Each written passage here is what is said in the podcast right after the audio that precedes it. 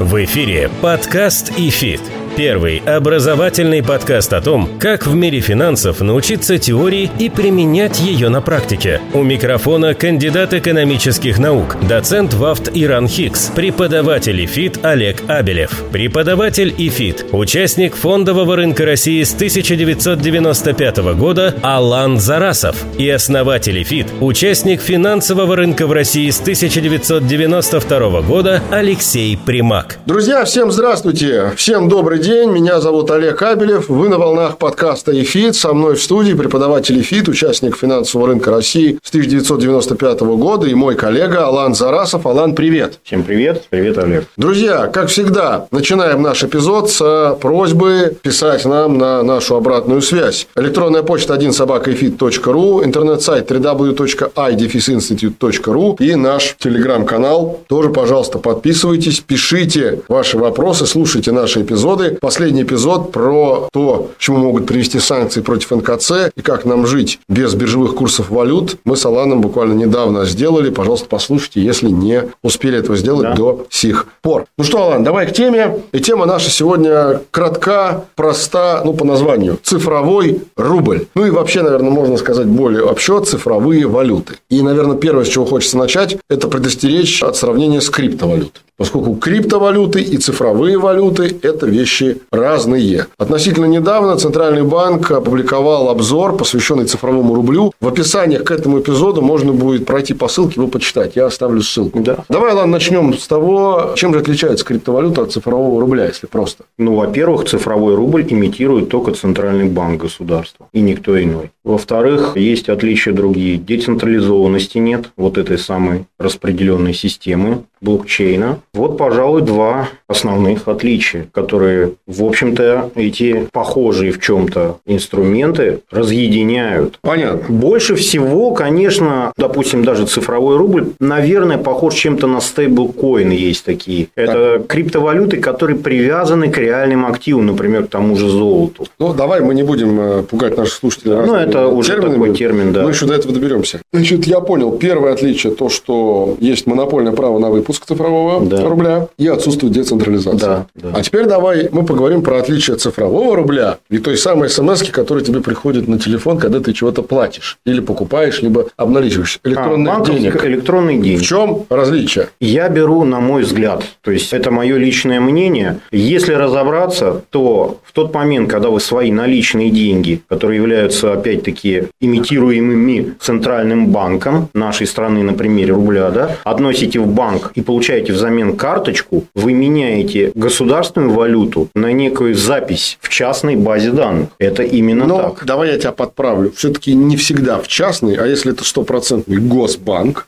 то ну, это не частный. Э, это уже детали, да, но в принципе современные безналичные деньги в той форме, в которой они выпускаются в виде пластиковых карт, это цифровые записи в квази-частных структурах. Но по этим цифровым записям государство уже гарантии дает обмена, обращения. Ну как, подожди, оно дает гарантии в определенных пределах. Да, агентство страхования вкладов, насколько я знаю, гарантирует далеко не все вклады. Нет, нет, нет, нет подожди, Алан. По сути денег. Мы говорим сейчас о сути денег. Наличные деньги и электронные деньги. Мы сейчас до цифрового рубля дойдем еще. Значит, они же абсолютно с точки зрения выполнения своих функций равнозначны. Ну подожди, вот у меня есть наличный э, рубль. Как только я его положил, я начинаю рисковать. Как только этот банк обанкротился, допустим, он частный, и у меня деньги не попадали под агентство страхования, под выплаты, да, все, у меня деньги сгорели. А если это деньги не на вкладе, а просто на счете? Если банк обанкротился. Ага. Если даже на текущем счете, деньги все равно сгорели. Вот и есть отличие. Как только ты меняешь наличные деньги свои на счет обусловленный по тому же пластиковой картой, ты получаешь риск. Слушай, вот, получается, а... деньги подвержены пожару. Наличные деньги могут физически сгореть, а, а электронные могут деньги сгореть могут сгореть за плохих действий. Ну, это очевидно, сколько мы видели банкротств банков. Хорошо. Я так понимаю, предвосхищая разговор о цифровом рубле, что цифровой рубль как-то вот этот риск сгорания и физического, и нефизического Но в идеале он позволяет обойтись вообще без банковской системы, если вот так. Ну, давай поподробнее Поподробнее расскажи. Потому что для того, чтобы осуществлять, как я опять же понимаю, потому что проект в России в пилотном режиме пока цифрового рубля, и мы многого не знаем, это только заявление ЦБ и на каких-то сайтах там пояснения еще я встречал. Но как я понимаю, то есть, что мне нужно, чтобы проводить расчеты в цифровом рубле, это всего лишь установить соответствующее приложение, ну и желательно иметь доступ к интернету. И опять же желательно, потому что если я его, не дай бог, потерял, то при возникновении доступа к интернету транзакция все равно будет проведена. Мне не нужна банковская система. Угу. А кто тогда обеспечивает техническую сторону всего процесса? А вот это я хотел бы, конечно, узнать у ЦБ. Вот это мне пока сильно Подозреваю, что сам ЦБ. Видимо, своими техническими какими-то возможностями.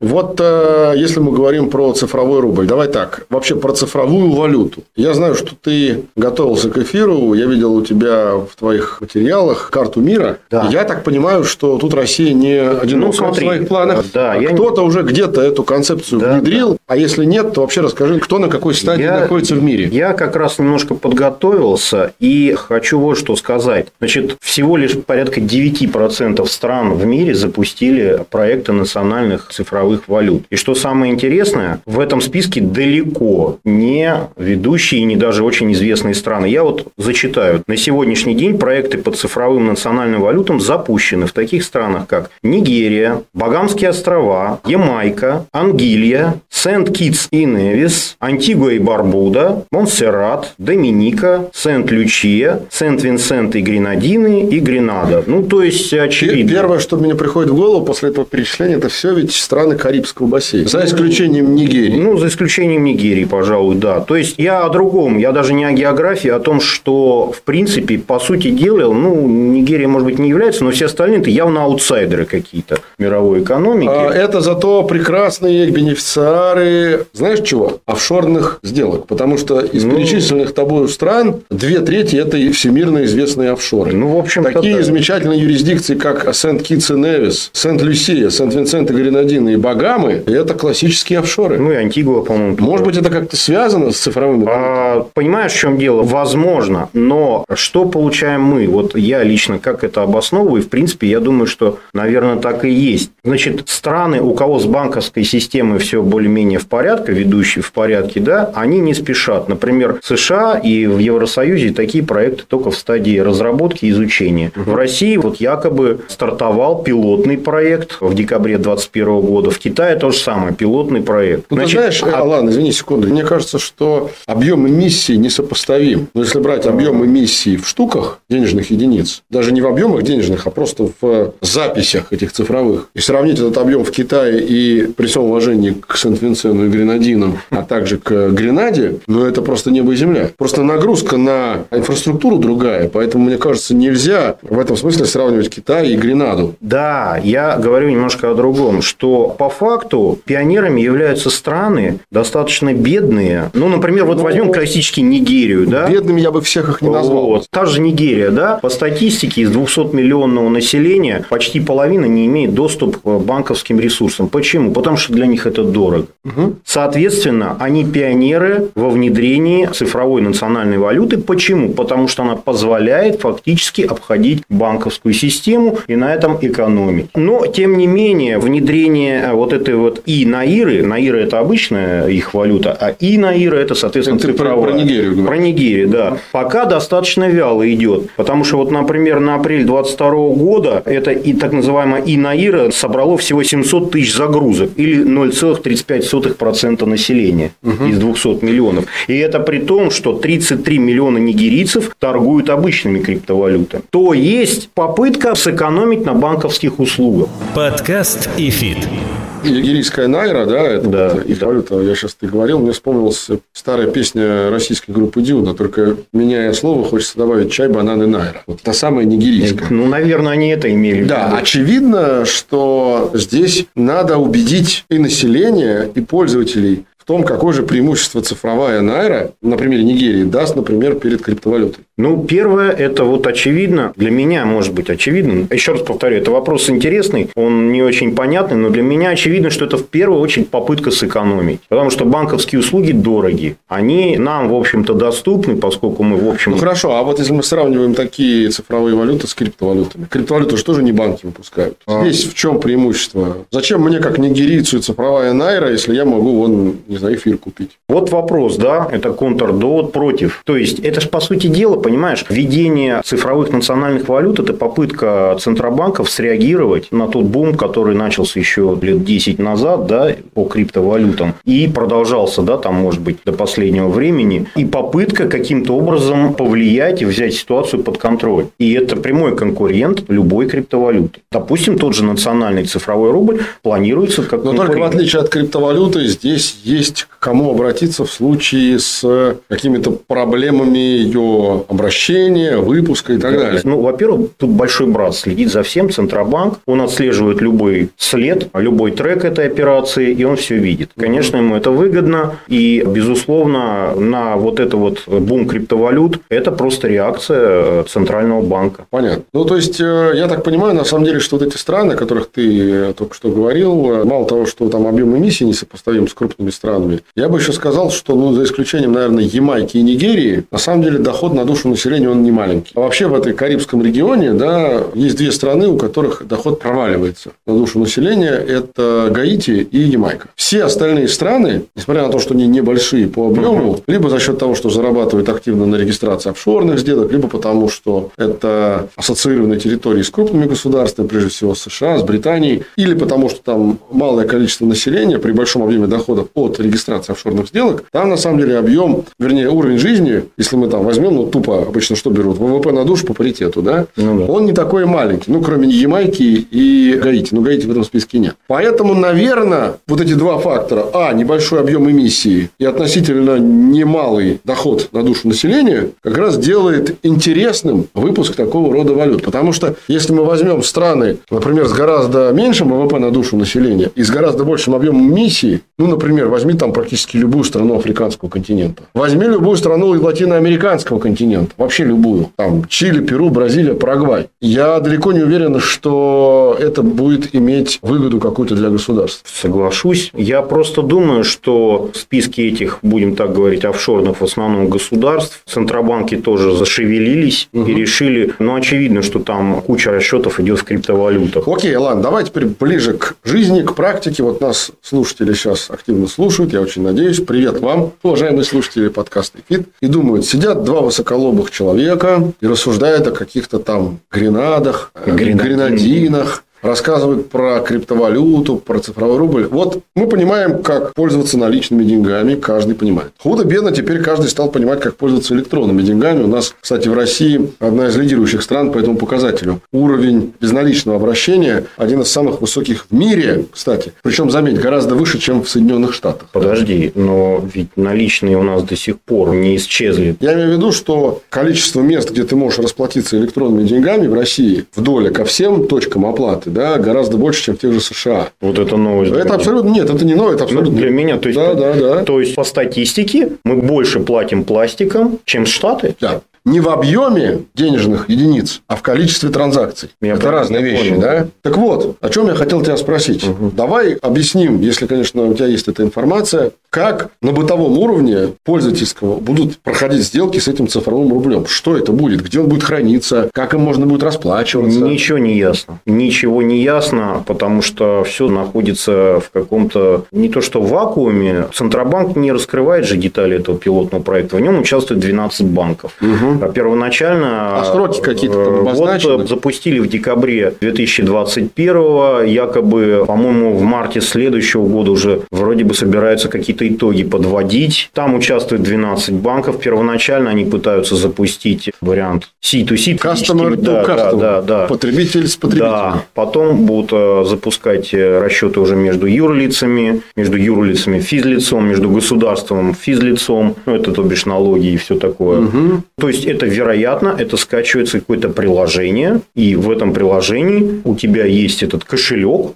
грубо говоря. И это не частная база хранения данных, где, да, там твои записи. Ну, опять же, все хранится централизованно. Да, да. А у тебя просто цифровой код. Таким образом, ты делаешь транзакции. Какая централизованная другому. криптовалюта. Да, да. Хотя мне, мне это две, против... это да, две это, противоречащие это, друг другу вообще. То есть, идея криптовалюты наоборот в децентрализации. Да, да, да. А здесь она... Ну, давай, наверное, мы не будем тогда эту аналогию проводить. А скажи мне, вот из тех стран, которые ты перечислил, есть ли хоть одна, которая полностью завершила и прямо в обращении уже ввела свою цифровую а валюту? Все эти девять стран ввели и используют. используют. Просто вопрос как. То есть, та же Нигерия... Как Я просто думал, они на разных стадиях. А, нет, нет, нет. Куча стран, которые вот в пилотном режиме, например, и Китай, и мы. То есть, это приличная да, территория уже мира, Китай плюс Россия. Да, да. Да и по населению немало. Да. Штаты Евросоюз, они рассматривают возможности запуска, изучают. А интересно, биржевая торговля цифровыми деньгами возможна такими? Не думаю. А каким образом? То есть... Цифровыми кодами. Ну, смотри, да. криптовалюты же торгуются на бирже? Торгуются. А что мешает цифровым этим деньгам Нет, если, если какие-то пары сойдутся, есть появится цифровой рубль, я не знаю, цифровая та же Найра. Ну, да, да, конечно. Э, ну, возможно, да. Почему нет? На какой-то криптобирже. То есть, будет валютная цифровая секция. Да. Прекрасно. Да. И опять же будет НКЦ, против которого опять ведут санкции. Я понял. Ну, видимо, там сложнее уже будет вводить. Да нет, мне кажется, если мы говорим о централизованном выпуске раз и о НКЦ как центральном контрагенте, опять же, два, то какая разница, с чем ты торгуешь? Если у тебя есть централизация, все централизованное гораздо легче блокировать. Ну, блокировать-то вообще поэтому проще ты, всего рубить. Поэтому ты нельзя заблокировать криптовалюту. Я вспоминаю фразу известного предпринимателя, с которым я имел честь выступать на одном из форумов в 2017 году, который вначале занимался тем, что изготавливал гробы, а потом стал заниматься изготовлением хлеба и сейчас превратился в фермера. До сих пор помню, как э, на наружных штендерах в городе были замечательные слоганы «Без спорта и аэробики вы поместитесь в нашем гробике». Герман Стерлигов. Так вот, Герман Стерлигов на одной из пресс-конференций и на одном из форумов, когда его спросили, можно ли заблокировать криптовалюту, сказал, да, нужно отключить на Земле все электричество. Ну, это ну, такое... Ну, я только сейчас хотел об да. этом сказать. Так вот, поэтому криптовалюту нельзя заблокировать, поскольку она децентрализована. А здесь, кажется, вполне можно и санкции вводить, поскольку ты говоришь о том, что централизация остается. Я прав? Да, да, она остается. И это подчеркивается. Подкаст и фит. Хорошо, давай теперь мы поговорим вот о чем. Значит, когда мы говорим о цифровой валюте, ты сказал, что в перспективе планируется у нас из масштаба C2C все это, значит, перевести на другие форматы, B2B, да. то есть бизнес с бизнесом, государство с бизнесом, государство с потребителем. Вот в этих странах, которых ты сейчас мне перечислил, там какие форматы сейчас работают? Есть об этом информация? Пока нет. У меня, к сожалению, такой информации нет. Вот я когда готовился, я просто реестр стран нашел, которые полностью включили ну, видимо, раз полностью включена валюта в обращение цифровая, значит, она должна обеспечивать все типы транзакций. И все, что ты перечислил, в том числе расчеты с бюджетом и так далее. Мне думается, что вот в декабре 2021 года, когда планировалось начать в 2022 году этапы тестирования в России, внешняя конъюнктура и события известные, они, мне кажется, повлияли и сдвинули процесс тестирования. Да, но ЦБ все время заявляет, что как бы мы готовы, мы видим в этом перспективу, мы будем это делать. А я так понимаю, ладно, трансграничные переводы в этой цифровой валюте тоже возможны. Да. Понятно. Ну что ж, я думаю, что нам остается только следить за ситуацией и будем надеяться, что изменение внешней конъюнктуры не отговорит ЦБ от этих планов и не изменит их, не отменит. Ну, я думаю, даже ЦБ будет ускорять, потому что все-таки цифровой рубль, как я уже говорил, он в меньшей степени зависит от банковских систем каких-либо национальных. Но зависит от да, центрального да, банка. Да. Поэтому... Хотя, на самом деле, формально, знаешь, вот когда студенты начинают изучать банки, банковскую систему, первое, что они изучают, это уровни банковской системы. И каждый студент на первом курсе любого экономического вуза знает, что российская банковская система является двухуровневой. Второй уровень – это вот те самые банки, о которых угу. ты говорил, квази-частные либо да. частные. А первый уровень банковской системы – это кто? Банк. Поэтому сказать что, равных. сказать, что они не зависят от банковской системы, эти цифровые деньги, это слукавить. Ну, да. Центральный банк – это, мы уже говорили об этом, это такой же, в принципе, полноценный банк. банк. Да. Только наделенный Да, отдельными да, функциями. функциями, да. А где-то, как, например, в США, вообще частная организация. Да. Хорошо, ну что, я думаю, что для затравочки этой темы мы эпизод вбросили нашим слушателям. И сделали это не просто так, поскольку дыма без огня не бывает. Я думаю, что в каком-то обозримом будущем мы к этой теме еще вернемся, когда появятся какие-то детали. А сейчас пришло время постепенно завершать. Меня зовут Олег Абелев. Со мной вместе этот эпизод вел преподаватель ИФИТ, мой коллега Алан Зарасов. Алан, спасибо тебе. Спасибо всем, спасибо тебе. И, как всегда, не будьте безучастными, обратная связь, наш сайт www.idefisinstitute.ru, электронная почта 1 собакафит.ру и наш телеграм-канал всегда открытые для вас и для ваших вопросов, а также для тем, которые вы можете нам предложить, если они будут интересными, мы обязательно сделаем эпизод и на эти темы. До встречи на будущих эпизодах подкаста «Эфит». Всем пока. До свидания. Напоминаем, что подкаст и фит можно слушать на Apple подкастах, Google подкастах, CastBox, Spotify, VK, Сберзвуки и Яндекс.Музыке.